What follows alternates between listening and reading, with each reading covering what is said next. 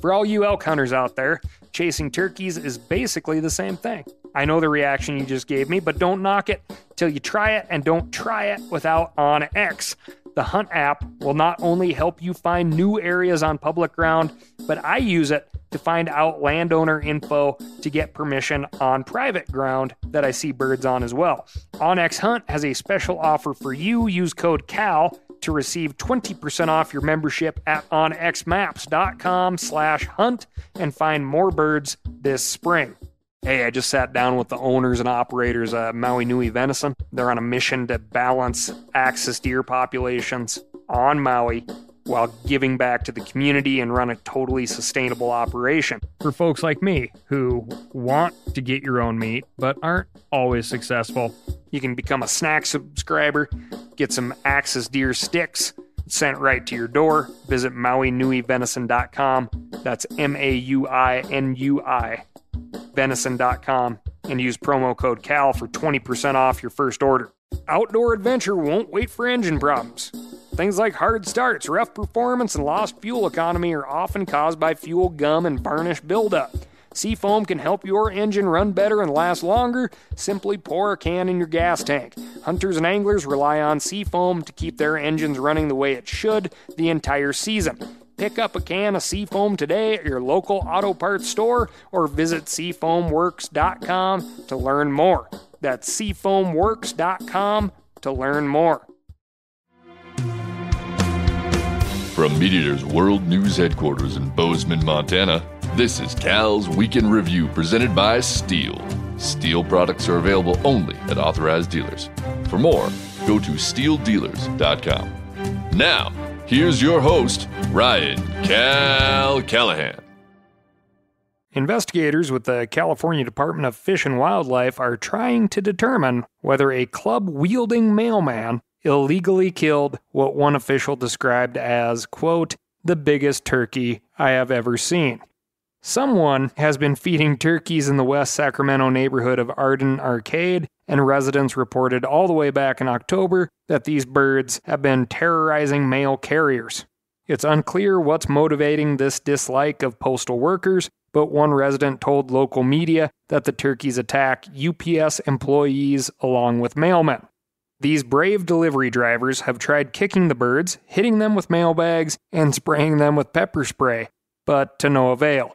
One mail carrier apparently decided to send a message to those birds so they wouldn't forget. This person, who officials have not yet identified, took a club or stick and beat a 30 pound Tom to death. They left it on the side of the road, and fish and wildlife officials came by later to pick it up. Patrick Foy of California Fish and Wildlife has been a warden for 25 years and in an interview with local media described it as the biggest turkey he'd ever seen. As you might expect, the incident has divided the neighborhood. Some think the turkey had it coming, others said they were, quote, just really upset. Investigators are asking for any doorbell or security camera footage that might give them insight into the incident. They're trying to figure out whether the turkey was attacking the mail carrier when it got whacked, in which case the carrier could claim self defense, or whether the attack was more of a preemptive strike. I'm no lawyer, but I have chased a few turkeys, and guess what? If you're chasing them, they can't be caught unless you have a shotgun, not a stick. Anyway, it's legal in the state of California to kill an animal in self defense as long as the action taken is reasonably necessary to prevent serious harm or death and it's not filmed on Instagram. If that's not what happened, this person could run into trouble with both animal cruelty laws and game regulations. California's spring turkey season doesn't start until March 26, and a stick or a club is definitely not a legal means of take. Because the mail never stops. It just keeps coming and coming and coming. There's never a let up. It's relentless. Every day it piles up more and more and more, and you gotta get it out. But the more you get out, the more it keeps coming in. And then the barcode reader breaks, and it's Publishers Clearinghouse. All right, all right, all right. This week, we've got good bills, bad bills, and COVID deer. But first, I'm going to tell you about my week. I went down to Omaha, Nebraska, where this year's Pheasant and Quail Forever annual meeting was held. Had a great time. There was a bird dog parade, lots of shotguns, and just want to say that I have never been so happy to be in a room full of biologists, ecologists, and soil experts. I learned a lot, met a ton of new folks, and am just, you know, looking forward to a return visit. It's in Minneapolis next year. Book your tickets now. I don't think you can. If you do, don't go through Ticketmaster. One of the highlights for me was being able to have a bunch of questions answered regarding the North American National Grasslands Conservation Act. Howard Vincent, CEO of Pheasants and Quail Forever, Land Tawney, CEO of BHA, Joel Webster, Western VP of TRCP, Sean Grassl of the Buffalo Nations Grasslands Alliance, which is a coalition of 16 tribes, and Ted Cook, president of the North American Grouse Partnership, were all excellent speakers, and I was truly impressed by their passions for these incredibly important ecosystems. Something to look forward to the North American Grasslands Conservation Act. Ideally, this is going to fit in between the Farm Bill and the North American Wetlands Conservation Act. Dedicated funding for the restoration and conservation of grasslands, big bucks, tons of birds, incredible biological diversity, pollinators come in this amazing package of huge, drought tolerant, fire resistant, carbon sequestering ecosystems, which is our grasslands. This week, for our legislation update, we're bringing you important new developments on some bills we've covered in weeks past. First up, we've got Wyoming Bill SF 61, which I frothed at the mouth about back in episode 149. You remember this one the continuing the certification of greater sage grouse farms, which allows industry to get off the hook for damage to grouse habitat by just buying a bunch of birds and doing nothing for the habitat. But we know that they just don't survive without the habitat, and dumping them on the landscape to feed coyotes isn't going to help the bird. As of March 11th, SF 61 had rocketed through the Wyoming legislature, passing the House by 44 votes to 15 and passing the Senate 28 to 1. That means that as of this recording, the bill is on Governor Mark Gordon's desk, waiting for his signature or veto. By the time you hear this, that bill may already be a law, but the game isn't over until Gordon signs it. And wouldn't it be fun to help him make the right decision? Call the governor at 307 777 7434 and ask him to kindly veto SF 61 and do something for habitat if, you know, he actually cares about restoring the greater sage grouse. Back in episode 146, we highlighted Kentucky HB 395, which would have removed the state's Department of Fish and Wildlife from the executive branch and would have allowed the Department of Agriculture to appoint four of the nine Fish and Wildlife commissioners. Good news. As of March 8, that bill has been withdrawn. Idaho HB 507, allowing lighted nocks and expandable broadheads. This one was signed by Governor Brad Little on March 7. We're glad Idahoans can use this technology now. However, we're pretty discouraged by the precedent of having this kind of change set down as law rather than instituted as easily changed regulation. I'm waiting on pins and needles to see what else big government can do for Idaho hunters. We have a trio of wins on legislation we covered in Vermont. SB 129 would have moved control of the State Fish and Wildlife Board over to the state legislature, which has shown itself to be very anti hunting in the past. SB 129 has been set aside for this session, so although it's not fully dead, it has been significantly slowed down, and we'll have more time to organize against it if it reemerges. Vermont Bill SB 281 was written as a full ban on coyote hunting with hounds, but the bill has now been significantly amended after input from the hunting community. It now would impose a moratorium on hound hunting for coyotes until Fish and Wildlife establishes new guidelines to resolve conflict between hunters and landowners. One of the big issues here has been hounds going onto private property and raising a ruckus. Now, if the new SB 281 becomes law, hound hunters would need to get a permit but they would not be required to get prior written permission from landowners.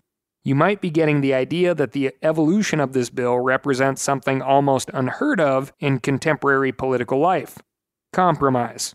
So, we'll keep watching this one with our fingers and paws crossed. We might not get absolutely everything we want, but sometimes making your voice heard moves a bill toward a sane middle ground.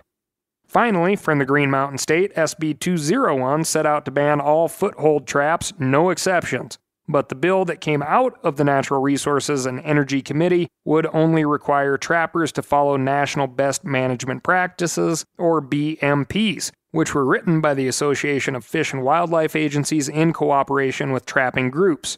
Most trappers already follow the BMPs, and the bill gives all trappers time to get traps consistent with BMP guidelines. Again, we don't know if it'll pass, but it would be a workable solution to a contentious issue. Two cheers for Vermont. In Virginia, we are happy to report that SB 8 allowing Sunday hunting has passed both the House and the Senate. Looks like that is set to be signed, but call Governor Youngkin at 804 786 2211 just to be safe. Say, hey, appreciate what you're doing. Also, in Virginia, two bills looking to limit the right to retrieve of hound hunters died in committee.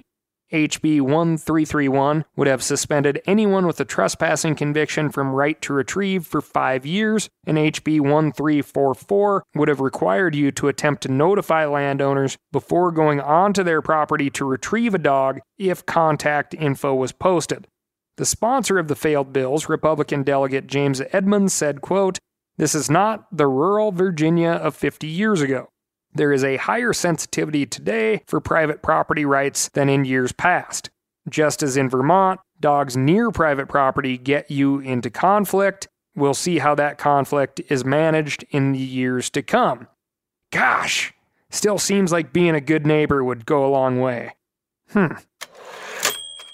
Iowa Bill SB 3134, which would end Iowa's ability to put land into conservation easement by reducing the amount the state could pay to a fraction of what the land is worth. That bill passed out of the Natural Resources and Environmental Committee and has now changed number to SF 2312. The change in the bill number makes it harder to keep track of. I hope that's not intentional. SF 2312 is now on the calendar for a full legislature vote. So call your reps and make a stink about SF 2312. Habitat and wildlife would take a major hit in Iowa if this one passes, and it puts those private property rights, the right to do with our land what we want, in a real pinch. You know, I can go on. Free market economy, folks. So don't let that one slide. That's it for our Where Are They Now segment. Up next, British Columbia.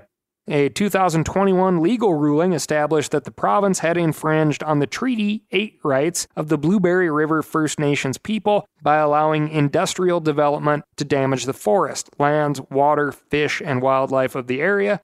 We have no issue with the court ruling, but new regulations being introduced as a remedy to the violation are way off base. The BC government has proposed closing all caribou hunting in Region 7B and establishing a limited entry hunt for moose, which seeks to reduce moose harvest by 50%. Other similar restrictions we've covered in the past target non resident hunters, but these rules in Region 7B specifically limit resident hunting opportunity. You may notice a bit of a mismatch between diagnosis and solution here. How does ending hunts address habitat damage caused by industry? How does it restore that habitat? BC's own data shows healthy populations of both moose and caribou in this area, and current hunting seasons and limits have had no demonstrable uh, impacts on the populations of these animals. How does ending hunts address a treaty violation? The comment period for these proposals ends on March 23, that is three short days from now, BC, Backcountry Hunters and Anglers, has a great write up on this issue and the link to the province form where you can register your opposition. Pause this podcast now, navigate over to the website of the British Columbia chapter of Backcountry Hunters and Anglers, and get your name on record against the proposed changes to the Peace Region 7B hunting regulations. Big thanks to Hunter Mayer and Jason Hatter for writing in about that one. A recent study from Brigham Young University has confirmed the intelligence of ungulates. During hunting season, elk move away from hunting pressure on public land to the safety of private land. The BYU team captured 445 elk in the Wasatch Mountains in central Utah starting in 2015 and gave each of them a GPS collar that reports its position every 13 hours. The scientists then watched what happened when the hunters showed up. Brock McMillan, senior author on the study, said, quote, It's crazy. On the opening day of the hunt, they move, and on the closing day, they move back. By the height of rifle hunting season, time spent by elk on public land decreased by over 30%, then rebounded to normal after the season ended. You might be tempted to file this one under N for no crap. Many of you have come to this same conclusion with unpunched tags as your data set, and in fact, this phenomenon, known as the refuge effect, has been well documented for years. But what makes the BYU study relevant for you is what happened when a key variable changed. You see, in 2015, before private land hunting permits were granted in the study area, elk spent only 29% of their time on public land. After hunters were granted access to private land, elk spent 42% of their time on public land. Wherever there are elk, there are often the same complaints. All these hunters are chasing the damn elk away. All these damn elk are coming onto my private property and eating me out of house and home. So, this study gives key scientific support for states expanding programs like Montana's block management system, which gives hunters more access to private land while compensating landowners for that access. The study also demonstrates that private land hunting will also make the hunting better on public land, so, if your state does not have a program like this, where public can get access to private land, or you think that program could be expanded, call up your fish and game agency and tell them to go read Reducing the Refuge Effect in the February 2022 issue of the Journal of Wildlife Management. And then follow up with these people and make sure that they know that it's public access to private ground that actually like causes the elk to run back onto public ground because there's mm-hmm. many ways to hunt on private ground that can, you know, hoard the elk instead of move the elk. Moving on to the Toxic Avenger desk. We've known about deer infected with COVID since last summer, but scientists in Canada recently turned up what might be the first case of a deer passing COVID to a person. Last fall, researchers swabbed the noses of 300 whitetails killed by hunters near London, Ontario. 6% of those deer tested positive for COVID, which blows my mind. I mean, a lot of cities closed schools when the human case rate hit 3%. These deer obviously didn't follow quarantine protocols. Anyway, their surprises kept on coming. The genetic signature of this particular COVID mutation was very unusual. When they compared this infection to human cases in the same area over the same time span, they turned up a person with this same extremely unusual COVID mutation who had been in proximity to deer, which seems to suggest that the cervids infected the human. It turns out that very similar variants had also turned up two years ago in mink and humans in Michigan, right next door to London, Ontario. Although the sample sizes are too small to document the exact means of transmission, it seems likely that mink and deer in this case served as so called reservoir species, catching COVID from people, developing unusual variations, and then passing it back. We know that the mink in question were captive mink, and it seems very probable that the deer in question in the Ontario case were part of a captive operation as well. The captive deer may have spread this variant to this one person as well as to a lot of their wild kin. This kind of back and forth transmission from people to animals to livestock back again is actually very common. Avian flu, swine flu, Ebola, you name it, and maybe one day the CWD will as well. So, because of this, it is probable that it won't just be the CDC tracking COVID. It will be the USDA and quite possibly the U.S. Fish and Wildlife Service as well. But, you know, maybe uh, if you're a beef producer, you'll get a couple extra bucks a pound for that certified COVID free prime rib. Yeah, uh. Moving on to the farm desk. I bet you didn't think I'd be able to work the war in Ukraine into a podcast about hunting, fishing, and conservation. Well, think again. The ongoing war is raising the cost of food in many parts of the world, and some have proposed farming conservation land in the United States to address those concerns. Ukraine is one of the world's breadbaskets. Russia and Ukraine together account for 29% of global exports of wheat, 19% of global corn, and 80% of global sunflower oil. Needless to say, much of that production is on hold, and according to the New York Times, the war could have a significant impact on the world's food supply. In the short term, the war will have a disastrous effect on the countries that rely on Ukraine for much of their grain. This includes impoverished countries like Bangladesh, Sudan, and Pakistan, as well as richer countries like Egypt and Turkey. But as we've learned over the last two years, supply chains are global. A loss of one of the world's breadbaskets will have far reaching, unpredictable consequences, which is why some economists are pushing the United States to increase crop production here at home. Here's where this issue intersects with habitat conservation. Thanks to listener Taylor for sending this story in. University of Illinois agriculture economist Scott Irwin is pushing the Biden administration to increase crop production by farming the 21 million acres currently enrolled in the Conservation Reserve Program. The Conservation Reserve Program was established in 1985 with the primary goal of reducing soil erosion on highly erodible cropland and curbing the production of surplus commodities. Essentially, the program pays farmers not to farm their land for 10 to 15 years in order to give the land a chance to rest and to control crop prices and reduce erosion. But the program also has several secondary goals. According to United States Department of Agriculture, one of those goals is fostering wildlife habitat, and it's been incredibly successful. A 2001 survey of program participants found that 73% of respondents had observed positive changes in wildlife populations.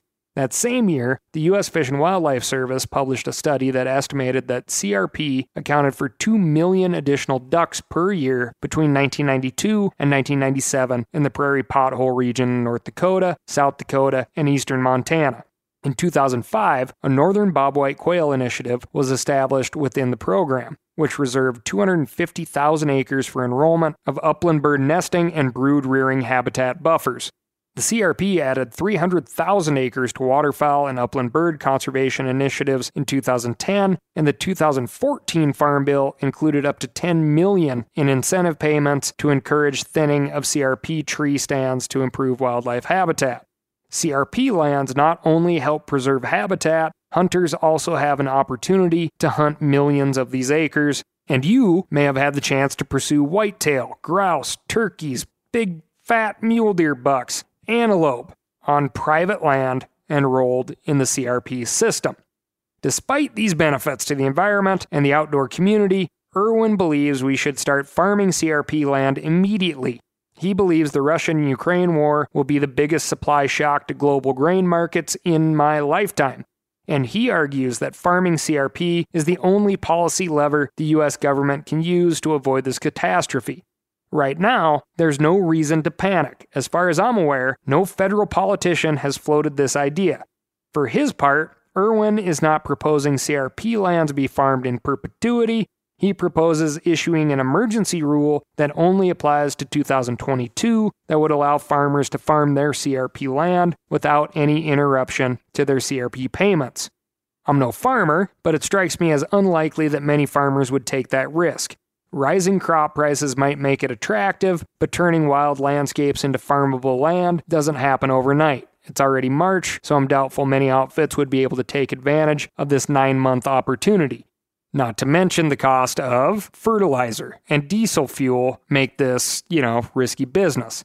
Still, if the predictions of economists come true and the war rages on, politicians will start looking around for ways to address the rising cost of food. Some of those proposals might impact the land we hunt and the critters we pursue. If they do, maybe we can suggest not turning amazing agricultural ground into big, ghastly, god awful, water sucking, habitat destroying condominiums. That's all I've got for you this week. Thank you so much for listening. As you know, you can always write in and let me know what's going on in your neck of the woods by hitting ASKCAL. That's Ask Cal at themeateater.com. And remember, spring's on its way. Check out www.stihldealers.com to find a local and knowledgeable STIHL dealer near you. They're going to send you home with what you need and not with what you don't. Thanks again, and I'll talk to you next week.